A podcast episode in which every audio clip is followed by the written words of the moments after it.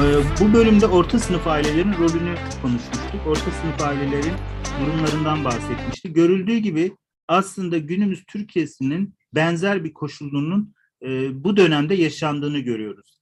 Dernekler kuruluyor, aileler çaba harcıyorlar ve bu çabalarının sonucunda istedikleri şu. Bahsettiğimiz yıllar 1950'li yıllar. Bunun unutulmaması gerekiyor ve 1950'li yıllarda olduğu için de şu şekilde açıklama gereği duyuyor kitap. Diyor ki 1950'li yıllarda henüz daha otizm kendini yeni yeni ortaya çıkarmaya başladığı yıllarda e, aileler özellikle 5 yaşından 6 çocukların da bazı sorunlar yaşadığını görüyorlar ve bunlar kurum dışın kurum içerisinde tedavi ve eğitim olanaklarına sahip olduğu için e, kurum içine alınmıyor. Yani kurum içerisinde kurum dedikleri de psikiyatr, akıl hastalıkları o tarz kurumlar. Yani bugünkü gibi e, rehabilitasyon merkezleri, bakım merkezleri, yaşam merkezleri, spor merkezlerinin olmadığı bir zamandan bahsediyoruz. Dolayısıyla aslında biz şunu görüyoruz. O yıllarda aileler özellikle geri zekalı diye tanımlanabilecek çocukların aileleri diyorlar ki bizim çocukları hiçbir yerde eğitemiyoruz. Dolayısıyla belediyelere, kamu kurumlarına, devlete baskı oluşturuyorlar ve çocuklarının bu eğitim sürecinden, terapi sürecinden yararlanması için uğraşmaya başlıyorlar. Aynı aslında bugün Türkiye'deki son dönemdeki işte bu bakım merkezlerinin açılmasının talep edilmesi, e, bakın çok önemli şeyler işte bekleme listelerinin kısaltılması aynı RAM'lardaki e, nasıl kuyrukta bekleniliyor, rapor çıkarılmak için zorlaştırılıyor. Bunların kısaltılması, devlet kurumlarına daha fazla kaynak sağlanması, yeni kurumlar açılması ve çok küçük çocukların bu kurumlara kabul edilmesini de savunuyorlardı. Aslında bu hareketleri başlatanlar gerizekalı çocukların aileleri. Ama bunlar henüz daha e, burada tekrar şunu söyleme gereği duyuyorum. Gerizekalı diye tabir edilen o dönem içerisinde zihinsel yetersizliği olan çocuklara e, kitabın tabiri bu şekilde. Dolayısıyla biz de bunu olduğu gibi okuyoruz. Buralardan bir yanlış anlaşılma olmasın. Bunu tekrar altını çizme gereği duyuyorum. Bu arada bir sorularınız olursa e, bağlanabilirsiniz. Şimdi devam ediyorum ben. Bu bir, bir dereceye kadar da orta sınıf adı verilen kategorinin son derece esnek doğasından kaynaklanıyordu. Kuşkusuz. O yıllarda Orta sınıf eskiden olsa bu vasfı taşımayacak kadar birçok kişiyi içine alacak şekilde genişletilmişti. Bu sınıfta yeni dahil olanlar orta sınıfa mensup olmanın çağrıştırdığı normallik ve saygınlık standartlarına sahip olmakla birlikte çocuklarını özel bir kuruma yerleştirmeye ya da onlara koruyucu bir toplumsal ve ailevi ortam sağlamaya yetecek maddi olanaklardan yoksundurlar. Aynı aslında bugünkü Türkiye'deki duruma çok benzer. 1950'lerin Amerika'sından bahsediyor bu. Bunun tekrar altını çizelim. Oysa orta sınıfın hali, vak hali vakti daha yerinde olan üyeleri için bu pekala mümkündü. Örneğin Jaco Esmay otistik ikizlerine koruyucu bir ortam sağlamak amacıyla Long Island'ın içlerine taşınmış ve birkaç dönümlük bir arazi içine bir ev satın almıştı. Falconer'ın The Sound and the Fury adlı romanını okumuş olanlar Campson'ların aile evinin satılmasıyla Benji'nin hayatının nasıl alt üst olduğunu hatırlayacaktır. Engelli bir çocuğa bakmanın getirdiği yük özellikle savaş sonrası dönemin yeni filizlenen banliyö yaşamında kendini hissettirmeye başlamıştı. Çekirdek ailelerin her biri kendi küçük alanlarında yalıtılmış bir hayat sürmekteydi. Ve koruyucu bir ortamda değil, damgalanma ve rezil olma korkusuyla çevrelenmişti. Görüldüğü gibi aslında o yıllardaki durumla Türkiye'deki e, durum aslında şu andaki durumla birbirine çok benzer. Dolayısıyla aileler diyorlar ki benim çocuğum var ve ben bu çocuğumu nerede eğitim vereceğim, nerede terapi vereceğim, nasıl yaşamasını sağlayacağım ve benden sonra nasıl bir hayat sürecek. Bununla ilgili banliyölerden çıkıp kendilerine uygun evlere taşınmış olsalar da bu hayatın sıkıntılarını işte damgalanmayı, rezil olmayı ya da dışlanmayı, ötekileştirilmeyi o yıllarda da yaşadıklarını görüyoruz. Otistik çocuğu olan ebeveynlere yönelik güncel bir e-posta grubunda yazılanları okuduğunuzda ailelerin içinde bulundukları bu zor durumu biz de bütün şiddetiyle hissettik. Bir anne art arda mesajlar göndererek herkesten yardım ve tavsiye istiyordu. Sorunu şuydu. Otistik oğlunun bahçeyi geçip komşuları görmesini nasıl engelleyebilirdi? Yanıt verenlerin çoğu kendilerinin benzer sorunlarla boğuştuğunu söylüyor ve pratik önerilerde bulunuyorlardı. Aynı e, bizim de sosyal medyadan, Facebook gruplarından ya da Instagram'daki bazı paylaşımlardan aslında şunu görebilirsiniz. Aileler birbirlerine yaşadıkları sorunları, ötekileştirmeleri, dışlamaları, e, işte parkta yaşadıklarını, işte kira ev e, işte bir evdeysek üst kattaki ya da alt kattakilerle neler yaşadıklarını aslında benzer şeyleri birbirlerine daha az e, dışlanmadan, ötekileştirilmeden nasıl bir araya gelebiliriz ya da nasıl yaşayabiliriz bunlara ilişkin birçok örnekleri birbirlerine veriyorlar. Aslında o dönemde de görüldüğü gibi anne anlattığına göre günün yarısını ve neredeyse bütün duygusal enerjisini, enerjisini bu sorunla baş etmek için harcıyordu. Oysa bu da bir dönemin Kempson'ları ve May'leri paralarını ve sosyal güçlerini kullanarak bu tür sorunları tamamen ortadan kaldırma imkanına sahipti. Aslında kitapta şunu da söylüyor. Yani burada aslında geri zekalı çocukların durumlarından bahsediyor ama aslında özel eğitime ihtiyaç duyan herkesin, her ailenin e, başına gelebilecek bir sorundan bahsediyor. Bu sorunların 1950'li yıllarda Amerika'sında bile olduğunu, parası olanların kendilerine uygun çözümler yaratıp işte bir çiftlik alarak ya da kendilerine özgü bir ev, büyük geniş bir ev alarak bunun üstesinden geldiklerini söylüyor. Bugün de günümüzde mesela çok parası olan aileler ya da parası bir şekilde dur, durumu iyi olan aileler e, çocuklarını özel e, öğretmenlerle, gölge öğretmenlerle ya da eve öğretmenler, uzmanlar çağırarak terapilerini bir şekilde sürdürüyorlar. Ama maddi durumu yeterli olmayan aileler bir şekilde gerçekten e, bunda çok zorlanıyorlar. Zaten dernekleşen, e, bir araya gelen aileler bunları bir araya getirip ortak sorunları e, birleştirerek çözümler arayıp devletten taleplerini e, istiyorlar. Bu 1950'li yıllardan beri aslında aynı şekilde e, devam ediyormuş gibi görüyor, görünüyor. Yani benzer sorunlar aslında günümüz Türkiye'sinde de oldukça yani burasının başına New York değil de Amerika değil de Türkiye'de koysanız e, geri zekalı çocuklar ya da otistik çocuklar değil de herhangi bir e, özel bir durumda karşılaştığınız farklı bir insan olmanız bile benzer sorunları yaşamanız için yeterli bir nedenmiş gibi durun, duruyor. Ama böyle bir çocuğa sahip olmanın e, o yıllarda da yani adı ne olursa olsun zorluk zorlu bir durum olduğu görülüyor.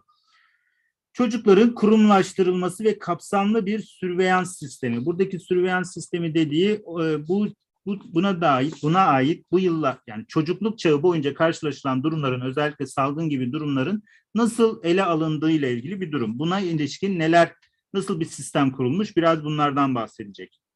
Şimdi devam ediyorum. Ebeveynlerin gerizekalı çocukların neden olduğu fiziksel ve duygusal yükten kurtulmak için kurumlaştırma, özel eğitim ve terapi talebinde bulunmalarıyla bu yük tıp mesleğinde başlıca kaygısı haline geldi. Yani aslında şu olmuş oluyor. Diyorlar ki aileler ya bizim çocukları 5 yaşından altında e, çocuklarımız da var.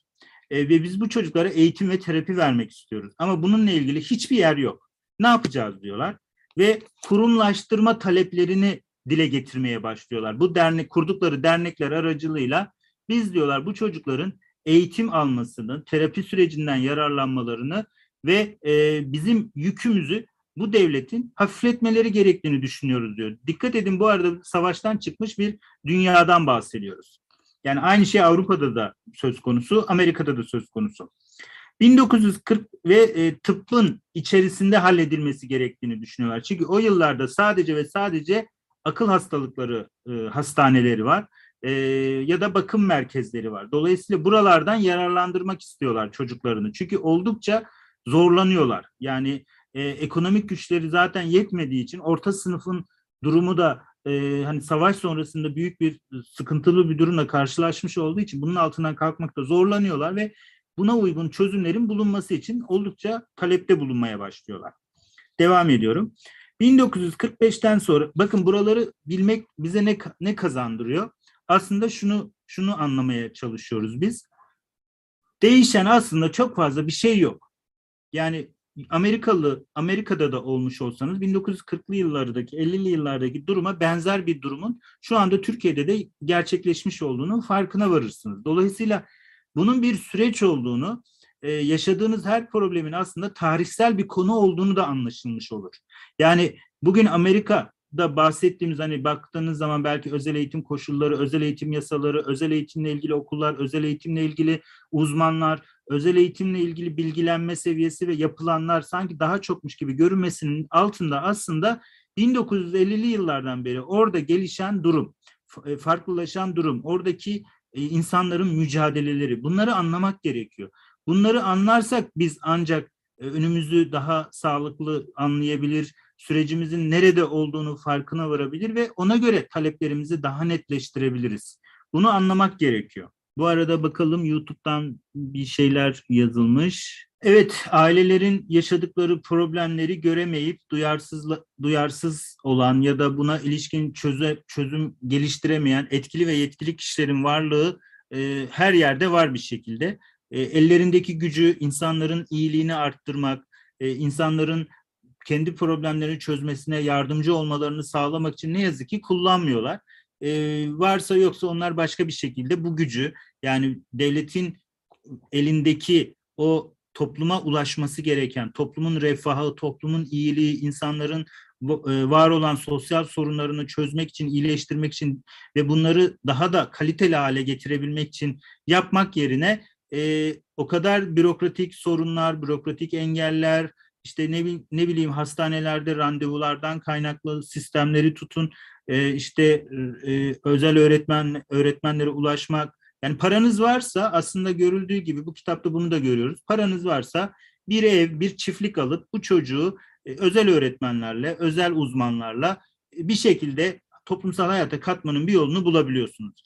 Ama ya yoksa işte burada sorunlar ortaya çıkıyor. Burada da aileler ne yazık ki o yıllardan beri bir araya geliyorlar, dernekleşiyorlar ve bunu talep ediyorlar. Demek ki buna benzer şeylerin Türkiye'de de olması isteniyorsa ailelerin gerçekten kendi aralarında e, sosyal destek sistemlerini çok iyi kurmaları gerektiği ortaya çıkıyor.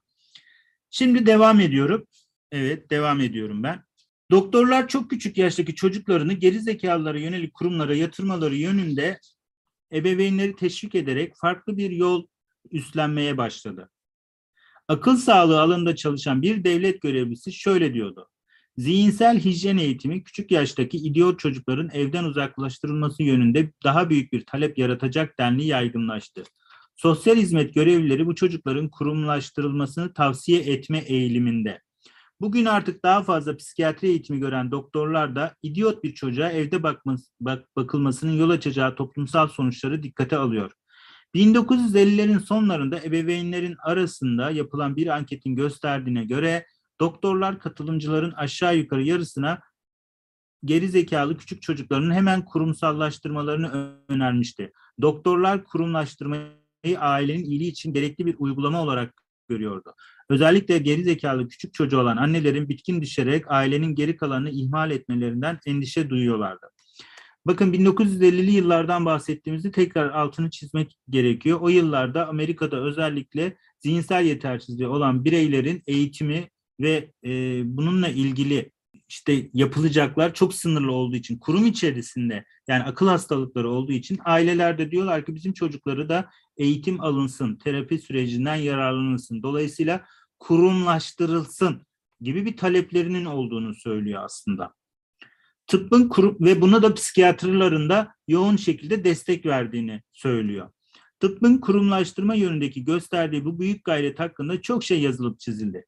Hassasiyetlerimize ters düştüğü için bugün bize tuhaf, kibirli ve acımasız gelen bu gayret şüphesiz ki kurumlaştırılan küçük çocuk oranında hızlı yükselişin başlıca nedenlerinden biriydi. Aslında diyor ki psikiyatrlar ve o dönemin akıl hastalıkları uzmanları küçük çocuklar o güne kadar kurum içerisine alıp tedavi ve eğitimden yararlanmıyorken artık öyle diyorlar ki bu çocuklar gelsinler ve biz tedavi edeceğiz demeye başlıyorlar ve o, o günden itibaren aslında otizm de yavaş yavaş belirgin bir şekilde karşımıza çıkmaya başlıyor. Küçük çocukların kurumlaştırılması o dönemde gerçekleşen karmaşık dönüşümün belki de en görünür ve en çarpıcı yanıydı. Fakat geriye dönüp baktığımızda hayati bir önem taşımaktan ziyade tesadüfi bir gelişme olduğu izlenimi uyandırıyor.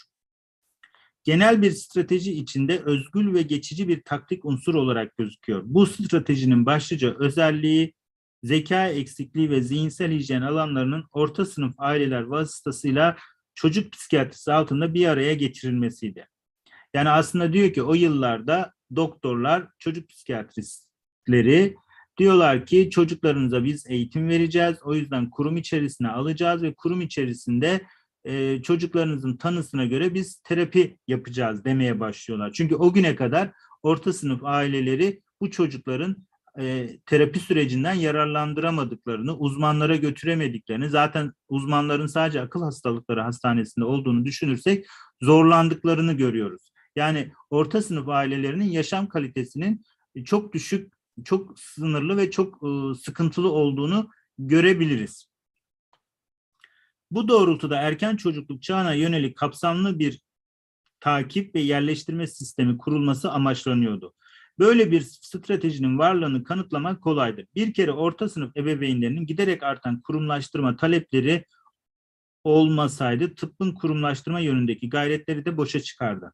Yani aslında diyor ki aileler çocuklarını kurum içinde, kurum içi dediği tekrar ediyorum burası akıl hastalıklarından bahsediyoruz. E, o dönemin e, bu çocukları eğitebilecek terapi merkezleri, devlete ait terapi merkezlerinden bahsediyoruz. Zihinsel yetersizliği olan çocuklara yönelik bir başhekim Donald Jolly küçük çocukların kurumsallaştırılmasının 1936 ile 50 arasında 5 kat arttığını söylüyor. Bakın görüldüğü gibi çok ilginç bir durumdan bahsediyoruz. Yeni merkezlerin açılması New York eyaletinde kurumlaştırılan küçük çocukların oranını ani bir artış göstermişti. Yani o yıllara kadar aslında küçük çocukların terapisi ve eğitiminin çok yapılmadığını, o yıllardan itibaren küçük çocukların kurum içine çekilerek kurum içerisinde eğitim ve terapisinin başladığını söylüyor. Erken yaşta gelişimsel tanının önemi üzerinde daha fazla durulması ve çocukların kurumsallaştırılması konusunda çocuk doktorları ile doğum uzmanları daha sık tavsiyede bulunmaları yatıyordu. Fakat Jolie'ye göre en önemli neden ebeveynlerin güçlü baskısıydı. İkincisi çocuk psikiyatrisinin başlıca hedefi orta sınıf aileyi korumak ve işleyişine yardımcı olmaktı. Çünkü orta sınıf aileyi korursanız yani bu en büyük vergi veren kesimden bahsediyoruz. Bu sayede ne olmuş olacaktı? Bu aileler toplumsal hayata daha iyi katılacaklar ve toplumsal hayata iyi katılmaları sayesinde toplumsal sistem yeniden üretilecekti. Ve bu hedef nasıl ki aileleri kurumlaştırma önerilmesi sonucu doğurduysa pekala bunun tersi de haklı gösterilebilirdi. Jolie hemen kurumlaştırma öneren doktorlara son derece eleştirel yaklaşıyordu. Ona göre bu doktorlar ebeveynlerin içinde bulunduğu duygusal çatışmayı tümüyle yanlış anlıyordu. Çok erken bir yaşta kurumlaştırma ebeveynlerin duygusal yükten kurtarmak yerine suçluluk duygusunu ve duygusal çatışmayı daha da arttırıyordu. Ebeveynlerin bu sorunları çözmek erken kurumlaştırmanın çocuk üzerinde gösterebileceği etkilerden çok daha önemliydi. Jolie, ebeveynler duygusal çatışmalarını çözüme kavuşturup tam bir kabullenme durumuna gelene ve kendi rızalarıyla kurumlaştırma talep edene dek beklemesini tavsiye ediyordu. Doktorun rolü ebeveynlere baskı uygulamak değil, ayrıcalıklı çocukların geleceğini planlamada kurumlaştırmanın en yerinde hareket olabileceği fark etmeleri için yavaş ve dikkatli bir şekilde yol göstermekti. Aslında burada görüldüğü gibi o yıllarda ki durumun Türkiye'deki e, şimdiki durumla benzer bir özellik sergilediğini tekrar anlıyoruz burada. Çünkü o dönem içerisinde doktorlar diyor ki bu çocukları hemen hani biz nasıl ki özel eğitim alsın diyoruz ve kurumlara yönlendiriyoruz ya. Aslında kurum içine yönlendiriyoruz. Yani herhangi bir kuruma bu çocuğun bir uzman eşliğinde terapi alması e, şeklinde yönlendiriliyor. Ama bir yandan o dönem içerisinde de buna karşı çıkanlarla bunu savunanların da olduğunu söylüyor. Doktorlar diyor ki aslında ailelere kurum içerisinde çocuklarınızı terapi verin dediğimizde e, çok erken bir yaşta kurumlaştırıyorsunuz ama diyor bu sizi duygusal yükten kurtarıyor diyor. Ama bu aynı zamanda sizin suçluluk duygunuzu ve duygusal çatışmanızı da arttırıyor diyor. Yani aileler aslında bu sorunları çözmek için aileler için bu sorunları çözmek daha önemli diyor. Çocuğun e, gerçekten kurumlaştırmaya ihtiyacı var mı yok muyu aileleri çok fazla o dönem çok dikkat etmediklerini de söylüyor aslında. Ve o yüzden de ailelere diyor ki bu Jolly dediği o yıllar New York eyaletinde açılmış e, bir e, başhekimden bahsediyoruz. Bu başhekim diyor. Diyor ki o dönem siz diyor çocukları kurum içerisinde eğitmemizi istiyorsunuz ama bunun için çocuklarınızı kuruma getiriyorsunuz ama aslında duygusal bir yükten kurtulmak için bunu yapıyorsunuz diyor. Bize şöyle geldiğiniz zaman biz size daha sağlıklı yardımcı olabiliriz diyor. Siz gerçekten bu çocuğun bu durumunu tam kabullendiniz mi diyor. Eğer siz kendi rızanızla e, bu çocuğun gerçekten durumunu ben kabul ediyorum. Bu çocuğun yardıma ihtiyacı var. Ben de elimden geleni yapacağım. Bu konuda işbirliği yapabilirim dediğinizde kurumlaştırmayı talep edin diyor. Yoksa e, sizin bu çocuğun yükünden kurtulmak için ve suçluluk duygusuyla zaman zaman da duygusal çatışmayla baş etmeniz gerektiğini söylüyor. Yani bu ailelerin aslında kurumlaştırma taleplerinin altında duygusal yükten kaçınmak e, olduğunu söylüyor. Ve bu onlara yönelik öneri olarak da diyor ki siz kendi duygusal çatışmanızı çözüme kavuşturmadan ve tam bir kabullenme durumuna gelmeden gelmeyin diyor aslında. Yani o dönemin bir başhekimi bunu söylüyor aslında. Bence önemli bir şey de söylüyor burada. Bununla ilgili paylaşmak istediğiniz, konuşmak istediğiniz bir şey var mı diye bir soruyorum. Devam edeyim ben o zaman. Doktorlar bu nokta üzerinde tekrar tekrar duruyor. Bir doktor sadece çocuğu değil tüm bir aileyi tedavi eder. Zira çocuğun hastalığının seyri konusunda en iyi yordayıcı bizzat yordayıcı bizzat ailenin işleyişidir. Bu açıdan bakıldığında zararın yönü yeniden değişebilir ve çocuk rehberliği zihinsel yetersizliği olan çocuğun annesine karşı kullanılabilir. Bunun için ilk olarak annenin kendi çocuğunu aşırı aşırı müsamaha göstermesinin eş ve kardeşler gibi diğer aile fertlerine nasıl zarar verdiği incelenir. İkinci olarak inkar etme, aşırı müsamaha gösterme, reddetme veya bunların birleşimi çocuğun nasıl zarar verdiği ve hassas olan durumunu ilave duygusal ve davranışsal bozukluklarda nasıl kötüleştiği de incelenir. Ve son olarak Kanner'ın yaptığı gibi ebeveynlerin kayıtsızlığının bu tür sözde akıl zayıflığına yani otizme nasıl yol açtığı gösterilerek bu incelemenin mantıksal sonucuna ulaşılır. İlginç bir şeyler söylüyor. Bunları anlamaya çalışacağız şimdi. Çocukların neredeyse daima duygusal bir buzdolabında yetiştirilmiş olduklarını görüyoruz. Burada okşama ve sarılma yok denecek kadar az. Bebekler ebeveyn şefkatinin sıcaklığıyla sarmalanmış bir insandan ziyade kayıtsızca izlenen ve korunan bir deney muamelesi görüyor. Otistik çocukların birçoğu 3 ya da 4 yaşında muayeneye getirdiklerinde işlevsel birer idiot konumundalar. Konuşmuyorlar, çevrelerindeki insanlara tepki vermiyorlar. Hiçbir teste yanıt vermiyorlar. Bazıları hayatlarının sonuna dek bu durumda kalıyor. Esas itibariyle mutlak akıl zayıflığı düzeyinde bir işlevsiye, işlevselliğe sahipler. Yine de içlerinden bazıları serbestlik tanınması ve şefkat gösterilmesi durumunda kendilerini bu denli uzaklaştırdıkları dünyaya yeniden adım atmalarını sağlayacak derecede gerçeklikle uzlaşma becerisi gösteriyorlar. Burada aslında görüldüğü gibi çok ilginç bazı saptamalar yapılıyor. Birincisi diyor ki aile ailelerin diyor e, böyle bir çocuğa sahip olduğunda tolere etmeleri gerektiğinde e, evdeki eş ve çocukların diğer çocuklarında e, durumlarına bir bakmak gerekir. Ne oluyor diyor. İkinci olarak da aile eğer inkar ediyorsa, aşırı müsamaha gösteriyorsa, reddediyorsa veya bunların karışımı bir durum varsa, aşırı koruyucu bir tavır varsa diyor. Aslında burada ortaya bazı ilave duygusal ve davranışsal durumlar ortaya çıkıyor diyor. Buna bakmak gerekir diyor. Üçüncü olarak da e, sözde akıl zayıflığı dediğimiz, şimdi 1950'lerden bahsettiğimizin tekrar altını çiziyorum. O yıllarda otizm sözde akıl zayıflığının bir çeşidi olarak görüldüğünü gö, görüldüğüne göre dolayısıyla buralarda ailelerin özellikle bu çocuklara acaba ilgilenmedikleri, konuşmadıkları, duyarlı olmadıkları, işte e, çocukların bu durumunu algılamadıkları için mi böyle bir çocuk işlevselliğe sahip? Bunlara bakmak gerektiği ortaya çıkıyor. Eğer niyetimiz birilerini suçlamak olsaydı bu noktada Bruno Bettelheim'i tenzih etmemiz gerekirdi. Günümüzde Bettelheim adı erken dönem otizm tedavisine yanlış, küstah ve acımasız olan her şeyi temsil ediyor. Chicago Üniversitesi Sonia Shackman Orta, Ortajeni Okulu'nun yöneticiliğini yapan Bettelheim evlerinden alıp buraya yerleştirdiği otistik çocukları bir tür çevre terapisi uygulayarak terapi veriyordu. Burada çocuklar yapılandırılmış fakat şefkatli bir ortamda yetişkinlerle güçlü bağlar kurma olanağına sahipti. Yedinci bölümde göreceğimiz gibi ev dışında terapinin tercih edilmesi o dönem içinde hiç de sıra dışı bir durum değildi. Hatta ebeveynlerin işlettiği kuruluşlarda bile olağan bir uygulamaydı. Terapi kurumdan önce geliyordu. Terapi kuramdan önce geliyordu. Bettelheim geliştirdiği kuramı 1967'de The Empty Fortress adlı klasik yapıtında ortaya koydu. Kuram birçok bakımdan Kanner'ın buzdolabı anne imgesini takip ediyordu. Sonraki yıllarda Bettelheim otizm çevrelerinde en fazla karalanan isim haline geldi. Özellikle 90'da intihar etmesinin ardından Ortejeni Okulu'nun eski öğrencileri onu öğrencilerine kötü davranan acımasız bir despot olmakla suçladı. Yine de Bettelheim'in ebeveynlere yönelik ithamları Kanner'ınkilere kıyasla bazı bakımlardan çok daha yumuşaktı.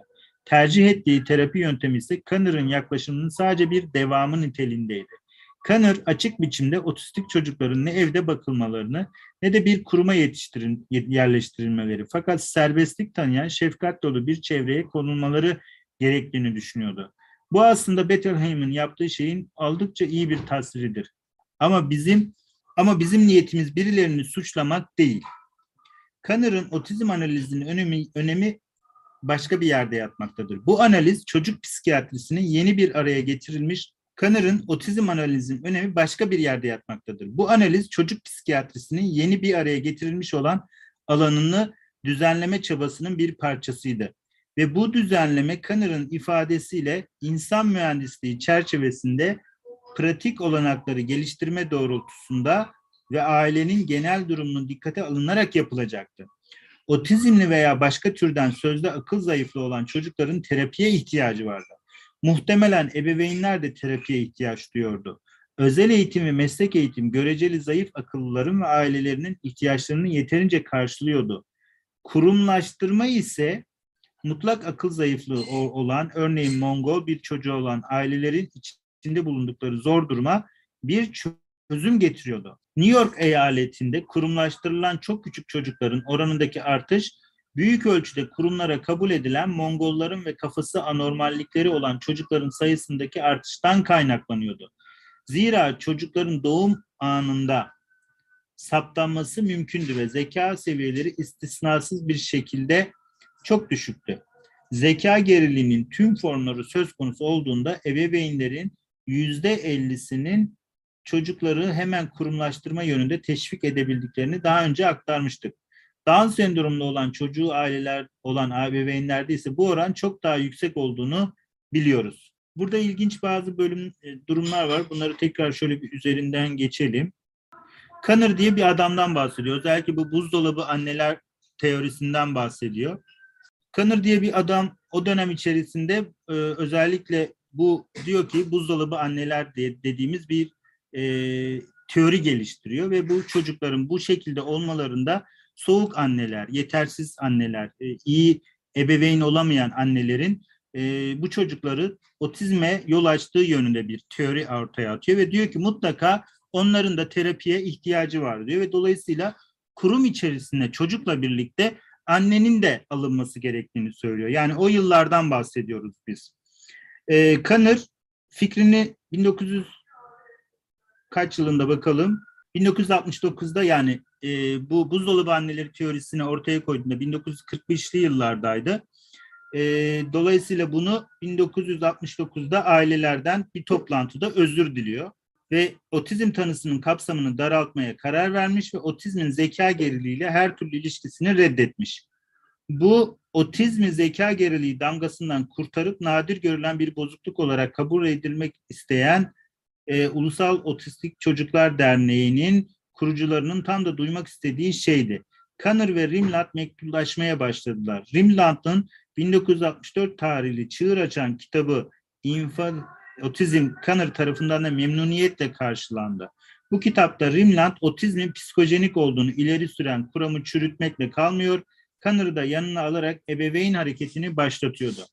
Yani aslında bu otizmle ilgili otizmin nasıl tarihsel süreç içerisinde geliştiğini daha önce buzdolabı teori, annesi teorisinin olduğunu ama bunun daha sonra ortaya atan kuramcı 1969'da bunu red, reddediyor ve ailelerden özür diliyor. Diyor ki ben böyle bir teori ortaya koydum ama bunun yanlış olduğunu düşünüyorum diyor.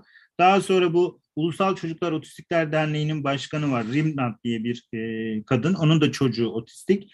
O da e, madem sen e, inkar ettin, kabul ettin artık otizmin başka bir şekilde bir durum olduğunu, dolayısıyla artık hareketimizin içerisine yer alabilirsin diyerek onu da hareketin içine dahil ediyor ve ailelerin daha da farkındalık çalışmaları yapmasına destek oluyorlar. Ve aslında o güne kadar dernek, derneğin duymak istediği bir şeyi söylüyor. Diyor ki bu bir psikojenik bir hastalıktır. bir bozukluktur ya da ona benzer bir şeydir demek istiyor. Yani ne diyor zaten? Bir çeşit psikolojik kökenli bir durumdur demek istiyorlar. Yani otizmin aslında zihinsel e, yetersizliği olan bireylerden yani gerizekalı diye tanımlanan çocuklardan çok daha farklı bir durum olduğunu ve bunun annelerden buzdolabı gibi e, anne teorisine uygun olmadığını, böyle bir bu şekilde tanımlanmaması gerektiğini söylüyor. Evet, biraz bakalım. Konuşmak istediğiniz bir durum var mı diye bir e, bakıyorum. Burada neler var? Soruları biraz okuyayım ben. Bakalım. Günümüzden ve güncel bilgiler yerine geçmişten örnekler verdiğinizi anlayamıyorum doğrusu. Bugün bize ne faydası olabilir ki? E, bakın bu biz bu kitabı e, okuyoruz. Bu kitabın adı Otizm Salgını kitabı. Bu kitabı okumanımızın amacı şu. O yıllar bir otizmin tarihi olduğunu bilmemiz gerekiyor. Tamam bizim çocuğumuz belki bir şekilde e, biz otizmi kendi çocuğumuzla tanımaya başlamış olabiliriz. Ama bu yıllardır devam eden bir tarihi de olan, toplumsal bir süreci de olan bir durum. Ve bu durumu birçok aile yaşadı. Dünyanın değişik yerlerinde bu konuyla ilgili çok ciddi çalışmalar oluyor. Bu, bu konuyla ilgili çok ciddi e, yapılmış şeyler var. Bu kitap sayesinde biz aslında bunu anlamaya çalışıyoruz. Yani bu kitabı okuduğumuz için geçmişi anlatıyor bu kitap. Yani 1940'lı 50'li yıllardaki 60'lı yıllardaki duruma e, anlamamız neden önemli? Çünkü baktığımız zaman aynı şeyler şu an Türkiye'de de oluyor. Yani e, Türkiye'deki aileler de bir araya geliyorlar, dernekler oluşturmaya çalışıyorlar, devletten daha çok kaynak ayırmaya çalışıyorlar. Çocuklarını bir kurum içerisinde eğitim alması için çaba harcıyorlar. Yani diyorlar ki rehabilitasyon merkezlerinden eğitim alsınlar. Aslında ne demek bu? Kurum içerisinden eğitim alsınlar demek. Bu 1950'li yıllarda Amerika'da hiç olmayan bir şey. Türkiye'de de yeni yeni olan bir şey. Bakın ne kadar bir benzerlik. Türkiye şu anda 1950'li 60'lı yıllardaki Amerika'daki duruma benzer sorunlar yaşıyor. Bir yandan uzmanlar çoğalıyor, bir yandan kurumlar çoğalıyor, bir yandan ailelerin durumu ortada. Çocuklarını eğitim aldırmaya çalışıyorlar. Bu ama aileler bu sorunları nasıl aşıyorlar? Aileler bu yaşadıkları problemleri nasıl çözüyorlar? Bence insanların bunu bilmeye ihtiyacı var ve konunun tarihsel bir boyutu olduğunu biz anladığımızda insanlara daha sağlıklı nasıl yardımcı olabiliriz? Bu sürecin neresindeyiz? Konu sadece bireysel mi, toplumsal mı? Bunu anlamış oluruz. Ve yaşadığımız problemin arkasında birçok konunun olduğunu da anlamış oluruz. Ve bunun sadece beni ilgilendiren bir konu olmayıp birçok aileyi benim gibi benzer sorunları olan aileleri de e, bir yaşadığı problemlerle birlikte ben ortaklaşırsam, bir araya gelebilirsem, onların durumuyla kendi durumumu ortaklaştırabilirsem ancak değişik farklı sonuçlar elde ederim ve ona göre yardımcı olabilirim. Ona göre e, bir araya gelip kendi birliklerimizi oluşturup devletten, bu çocukların, ilgili kurumlardan, etkili yetkili kişilerden ya benim çocuğumu ben eğitmekte zorlanıyorum, tek başıma bunun altından kalkamıyorum. Ya kurum içerisinde bu çocuk eğitim görsün ya da kurum dışında okulda, evde, sınıfta, toplumsal hayatta öyle bir sistem kur ki benim çocuklarım bundan faydalansın. Bakın bu talepler 1940'lı 50'li yıllardan beri gelişen bir durum. Dolayısıyla bunları anlaşılması çok önemli. Sizler de bu durumu anlarsanız ha, so, konunun sadece benim çocuğumla ilgili bir durum değil. Ben tamam zaten zorlanıyorum ama binlerce aile zorlanıyor. Ve zengin ya da ekonomik durumu iyi olan aileler kendilerine işte uygun çözümler yaratıp bir şekilde çözdüklerini zannediyorlar. Ama konunun toplumsal bir yönü olduğunu, tarihsel bir yönü olduğunu anlamak gerekiyor. Ben diğer ailelerle bir araya gelebilirsem, birliktelikler oluşturabilirsem şu talepleri gerçekten açık ve net söyleyebilirim. Ben bu çocuğumu eğitmekte zorlanıyorum. Terapi almasını daha fazla istiyorum. Çünkü benim hayat kalitem etkileniyor. Benim toplumsal hayatımı sürdürebilmem zorlaşıyor. Ben bu hayatın içerisinde e, sıkıntılı şeyler yaşamak zorunda kalıyorum ve ben de zaten bilemediğim bir sürecin içerisinde durduğum için ne kendime faydam sağlıyorum ne çocuğuma. Dolayısıyla bunu ancak diğer ailelerle ben bir araya gelebilirsem şu talebimi net açık bir şekilde söyleyebilirim. Etkili ve yetkili kişiler, devlet. 1940 ve 50'li yıllardan beri insanlar şu, bu konu, şu konuya çözüm arıyorlar. Bu çocuklar bireysel olarak evde, okulda, e, toplumsal hayatın başka alanlarında nasıl eğitim terapi alacak? Ben tek başıma yetmeyeceğime göre buna uygun sistemler olması gerekir. Ve bu sistemleri önce dev, e, o yıllarda insanlar devletten talep etmişler. Demişler ki biz yapamıyoruz, siz yapın. Çünkü sizin e, gücünüz daha çok şeye yetiyor. Kurumlar açın demişler. Bugün de biz mesela ne yapıyoruz? Rehabilitasyon merkezleri açılsın diyoruz, bakım merkezleri açılsın diyoruz, otistik çocuklara yönelik birçok kurum, sosyal kurumlar, spor kurumları, sanat kurumları açılsın diyoruz. Aslında çocuklarımızın kurumlaştırılması, çocuklarımızın eğitim ve terapisinin kurumlar yoluyla e, gerçekleşmesini talep ediyoruz. Bunların aslında 1950'li yıllardan beri olduğunu söylüyor aslında bu kitap. Bu kitabın bu yüzden böyle bir değeri olduğu için bunu tekrar oku yani bunu okuyoruz. Bunu anlatıyoruz ve o yıllardaki durumu anlarsak günümüzdeki biz de burada neyi talep ederiz? Ailelerle bir araya gelirken neye dikkat ederiz? Bunu anlamış oluruz. Yani o yüzden okuyoruz. Bir soru vardı bu soruya cevap veriyoruz. O yüzden hani geçmişten örnekleri vermemizin nedeni kitap geçmişten günümüze otizmi anlattığı için. Ben de e, üçüncü bölümü okuduğum için bu bölümü e, size okuyorum ve anlamaya çalışıyoruz aslında. Sorunun cevabını umarım vermişimdir. Şimdi bakayım saatimize biraz daha var. Şu bölümü okuyup bitirmek istiyorum. Kanır'ın başvurduğu ayrımlar kaba olabilir. Ama tasvir ettiği sistemi bugün hala kullanmaktayız. Bu sistem çocuktan çocuğa farklılık gösteren risk ve potansiyelleri mümkün olduğunca erken saptamayı ve riskleri en aza indirip potansiyelleri gerçeğe dönüştürecek müdahale şeklini mümkün olduğunca erken belirlemeyi amaçlayan kapsamlı bir çocukluk çağı sürüyansı öngörüyordu. Demek oluyor ki gözetimci kurumsal matrix değişmeden kaldığı halde kurumlaştırma oranı 1969'a dek artmaya devam etmiştir. Yani o yıllarda kurum dışında olan çocuklar artık psikiyatrların sayesinde kurumlaştırılmaya başlıyor. Kurumlar içerisinde tedavi ve eğitim ve bakım hizmeti e, almaya başlıyorlar ve 1969'da bu oranın çok yüksek olduğunu söylüyor. Bugün de mesela e, eskiye nazaran e, otistik çocukların, zihinsel yetersizliği olan çocukların ya da disleksili, özel öğrenme güçlü ya da bakım ve yardım, destek hizmeti alan tüm kesimlere, özel gereksinimli çocukların durumuna baktığımızda e, 2000'li yılların Türkiye'sindekine göre çok daha e, sayısal olarak yüksek bir şekilde eğitim ve terapi olanaklarından faydalandığını görüyoruz. O yıllarda bakın bu 1940'lı yıl 30'lu yıllarda başlıyor Amerika'da ve 1969-70'li yıllarda e, zirve yapıyor. Yani 70'li yıllarda erken çocukluk dönemindeki birçok çocuk da bu kurumlaştırma yoluyla eğitim ve terapiden faydalanıyor. Bugün tabii Amerika'da 1972'deki yasanın çıkmasıyla birlikte çok daha e, hem ücretsiz eğitimden hem e, terapi olanakların fazlalığından hem eğitsel e, tanıdan teşhise kadar birçok açıdan fa- farklı farklı yararlanabiliyorlar. Aynı şey Türkiye'de de ol, oluyor aslında. Türkiye'de de ne oluyor? Aslında iki, özel e, rehabilitasyon merkezlerinin açılmasıyla birlikte e, bu hizmetleri alan e, kurumlardan alan çocuk sayısının arttığını görüyoruz.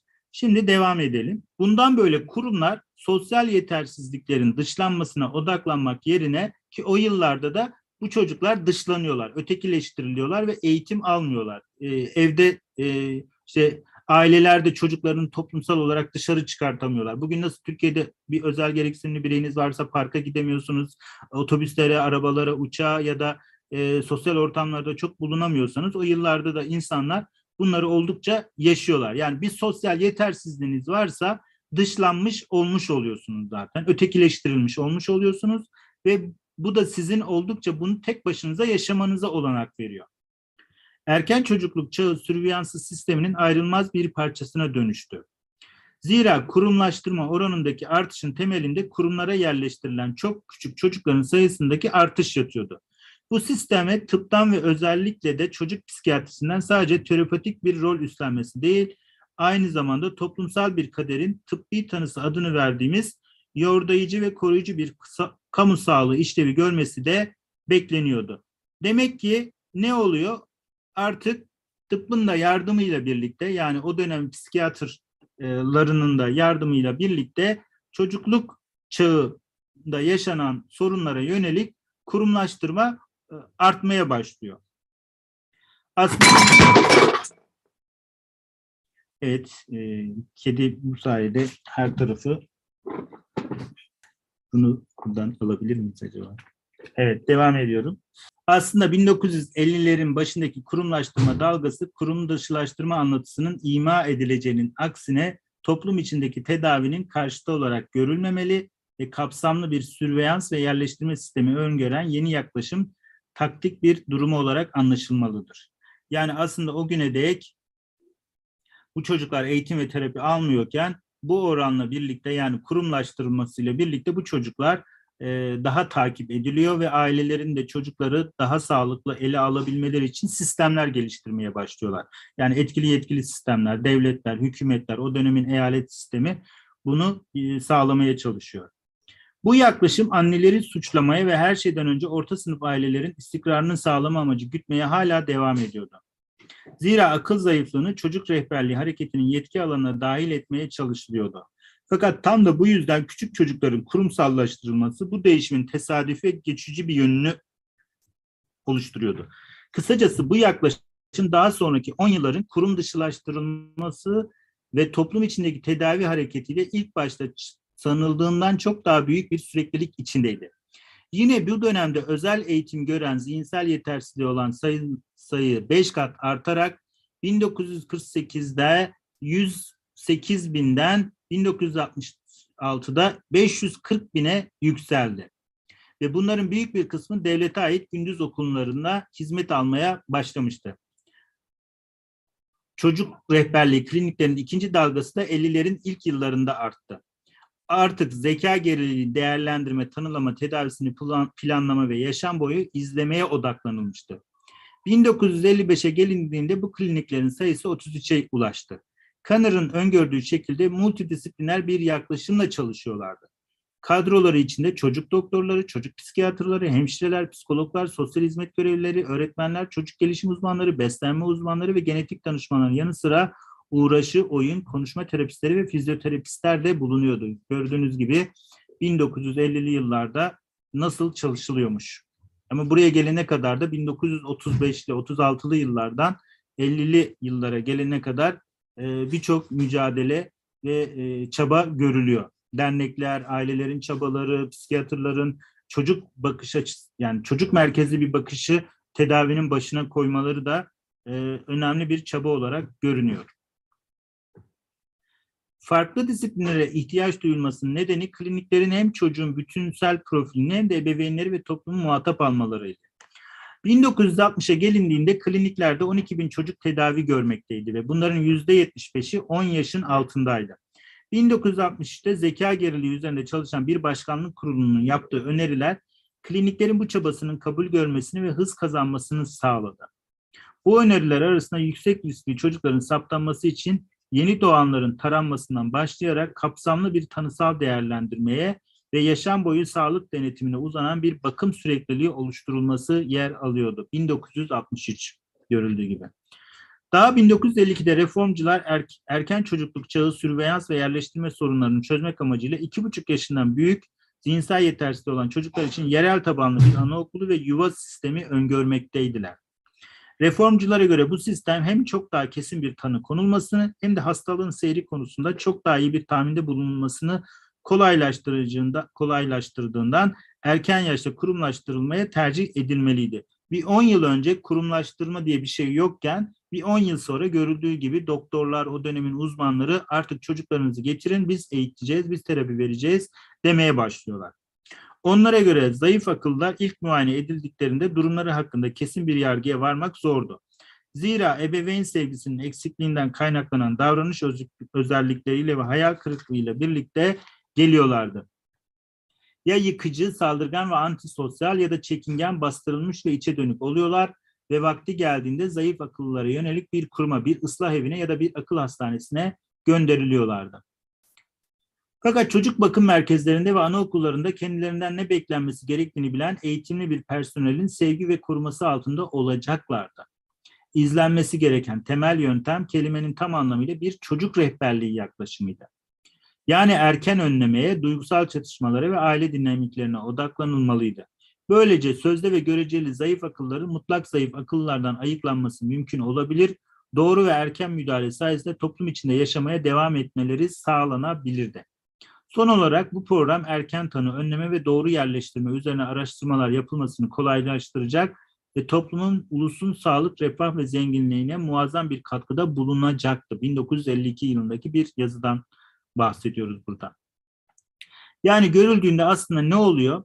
Deniliyor ki biz diyorlar e, bu çocukları eğiteceğiz ve özellikle tabir, et, tabir edilen geri zekalı diye tabir edilen zihinsel yetersizliği olan durumları ayıklayacağız. Yani bunların hangileri genetik kökenli, hangileri psikolojik kökenli ya da hangileri e, gerçekten organik bir nedeni var mı yok mu bunları araştıracağız. Erken bir şekilde bunları tanıladıktan sonra teşhisini, tedavisini gerçekleştireceğiz. Bu sayede hem orta sınıf rahatlayacak, sistem kendini yeniden düzenleyecek ve çocuk merkezde olduğumuz için de e, bu doğru ve erken müdahale programlarıyla e, insanların daha sağlıklı, üretken yaşamalarını sağlayacak koşulları yaratacağız demeye başlıyorlar 1950'li yıllarda. Yani 1935'li 36'da başlıyor bu. Öyle düşünün. Orta sınıf aileler akıl zayıflığını çocuk rehberliğinin yetki alanına dahil eden bir bağlantı noktası oluşturdu. Yani aslında doktorlar orta sınıf ailelerin yaşadıkları bu probleme çözüm buldular. Ve bu çözüm sayesinde bu çocukların eğitimi de başladığı zaman en azından artık bu çocuklar gel- geliyorlar tamam bize ama bunların tanısı ne denilmeye başlanıyor. Yani o döneme kadar sadece farklı sorunlar olarak duran çocuklara işte artık yavaş yavaş zihinsel yetersizliği olan çocuklar, otistik çocuklar ve e, tanısını net yapıp ona uygun eğitim ve terapi olanaklarından faydalanmasını sağlamaya çalışıyorlar. Ebeveyn örgütleri ve özellikle Ulusal Zihin Engelli Çocuklar Birliği o dönemi düşündüğümüz zaman otistik çocukların ailelerin birliklerinin henüz çok olmadığını görüyoruz. Yeni çocuk rehberliği kliniklerinin kurulmasında kilit bir rol oynadı. Çünkü bu o, o zamanlar zihinsel yetersizliği olan ailelerin çocukları e, eğitim ve terapi olanaklarından faydalanmıyorlar. Aynı zamanda kliniklerde çalışan ebeveyn gruplarının oluşmasını teşvik etti ve destekledi. Kendilerine en yakın hizmetlerin neler olduğunu arayıp bulmak ebeveynlerin sorumluluğundaydı. Bu hizmetlerin eksik olduğu yerlerde ise ebeveynler birer aktiviste dönüşüyorlardı. Benzer şekilde Schumacher gerizekalılara yönelik anaokulları ve yuvaların zihinsel hijyen örgütleriyle işbirliği halindeki ebeveynler tarafından kurulacağını ummaktaydı. Ebeveyn aktivizmi tarihin bu noktasında tıp mesleğinin düşmanı değil müttefiki durumundaydı.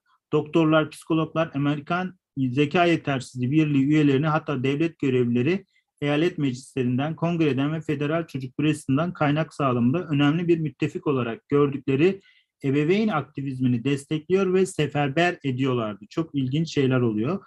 Dok yani o dönemin etkili ve yetkili kişileri de gerçekten ailelerin bir araya gelip bu sorunları çözmesi için bu aktivist olmalarını destekliyorlar. Yani bizim Türkiye'deki tam tersi bir durum. Yani Türkiye'deki aileler gerçekten kendi sorunlarını çözmek için e, kendi başlarına mücadele edip hakları nasıl alacaklarını ya da e, hakların ne olduklarını anlama konusunda bile zorlanıyorlarken e, o dönemde birçok e, birlik, işte devlet görevlileri, eyalet meclisleri, kongre üyeleri e, ve bunlara yönelik ciddi kaynaklar da ayrılıyormuş. Doktorların ebeveyn aktivizm, aktivizmine arka çıkmalarının nedeni ebeveynlerin duygusal çatışmalar için bir rahatlama sağlaması ve dolayısıyla çocuklarını kabullenme süreçlerinin ayrılmaz bir parçası olmasıydı.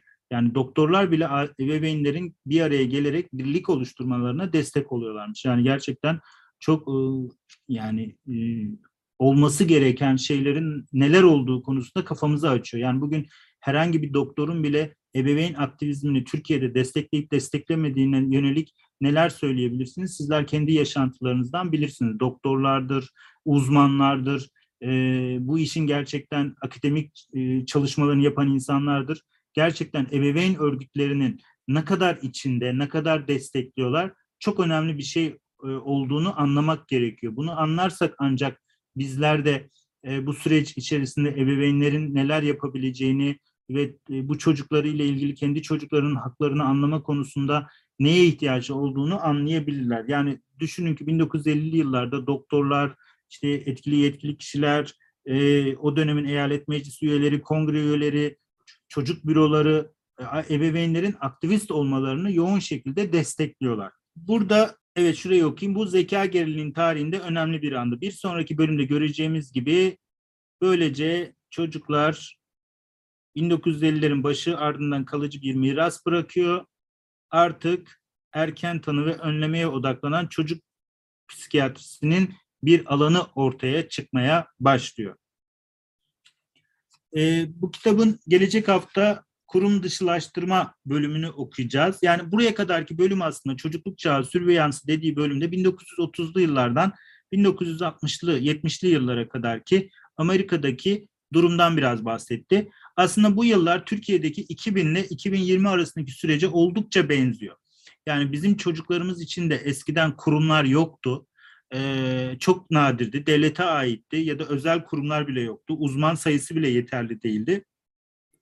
Ee, ebeveyn örgütlerinin artmasıyla birlikte, vakıflar, dernekleri kurulmasıyla birlikte aslında bu dernekler ve ailelerin sayesinde Türkiye'de de ne oldu? Rehabilitasyon merkezleri açılmaya başlandı. Sonra devlet bu konuda daha e, yapabileceği bakım merkezleri, işte e, ilgili işte bugün belediyelerde bile neredeyse çoğu belediyede bile otizmle ilgili işte bölümlerin olduğunu görmeye başladık. Yani geldiğimiz noktada aslında ebeveynlik aktivizmi sayesinde bunun gerçekleştiğini görmek gerekiyor. Aileler kendi çabalarıyla bu lobi çalışmaları yaparak, yetkili kişilerle işbirliği içerisine girerek, vakıflar bazı çalışmalar yaparak aslında sürecin bir şekilde gelişmesini sağladılar ve bu konuya hassaslaştıkça yani bugün eskiden 2 Nisan Otizm Farkındalık Günü'nde bile bu kadar çabanın olmadığını görüyoruz ama şimdi mesela Otizm Farkındalık Günü olduğu zaman Türkiye'nin neredeyse çoğu e, kurumu, kuruluşu, e, derneği, herhangi bir e, özel eğitimin dışındaki birçok kurumun bu konuya duyarlı olmaya başladığını görüyoruz aslında. Buradaki temel nokta gerçekten ebeveynlerin bir araya gelerek kendi kendileriyle ilgili bu konuda duyarlılık sergilemeleri ve sistemi bunların değiştirdiğini söylüyor aslında. Bence önemli bir şeyden bahsediyor. Gelecek hafta kurumlaştırma e, bölümünü konuşacağız. Bu giriş bölümünde konuşmuştuk bu bölümü ama e, kurumlaş kurum dışılaştırma yani 1930'lu yıllardan 70'li yıllara kadar kurum içerisinde kurumlaştırarak çocukları eğitim ve terapi hizmeti alsın deniliyor. Ya artık 70'li yıllardan sonra da kurum dışılaştırma başlıyor. Bu kurum dışılaştırma ne demek? Bunu gelecek hafta konuşacağız. Buraya kadar kısmı ile ilgili sorunuz varsa Twitter sohbet odasından ve YouTube'dan alabiliriz. Yoksa yayını burada kapatıyorum ve yayına katılım gösterdiğiniz için de e, hepinize teşekkür ediyorum. Bir sorunuz var mıydı? Twitter sohbet odasından soruyorum. Sanırım yok. Konuşmak istediğiniz, an, anlatmak istediğiniz bir şey var mı? O zaman yayını burada kapatıyorum. Herkese iyi akşamlar diliyorum. Gelecek hafta saat 10'da Cuma günü yine görüşme dileğiyle 9. hafta kurum dışılaştırmanın üzerinde duracağız. Tekrar iyi akşamlar.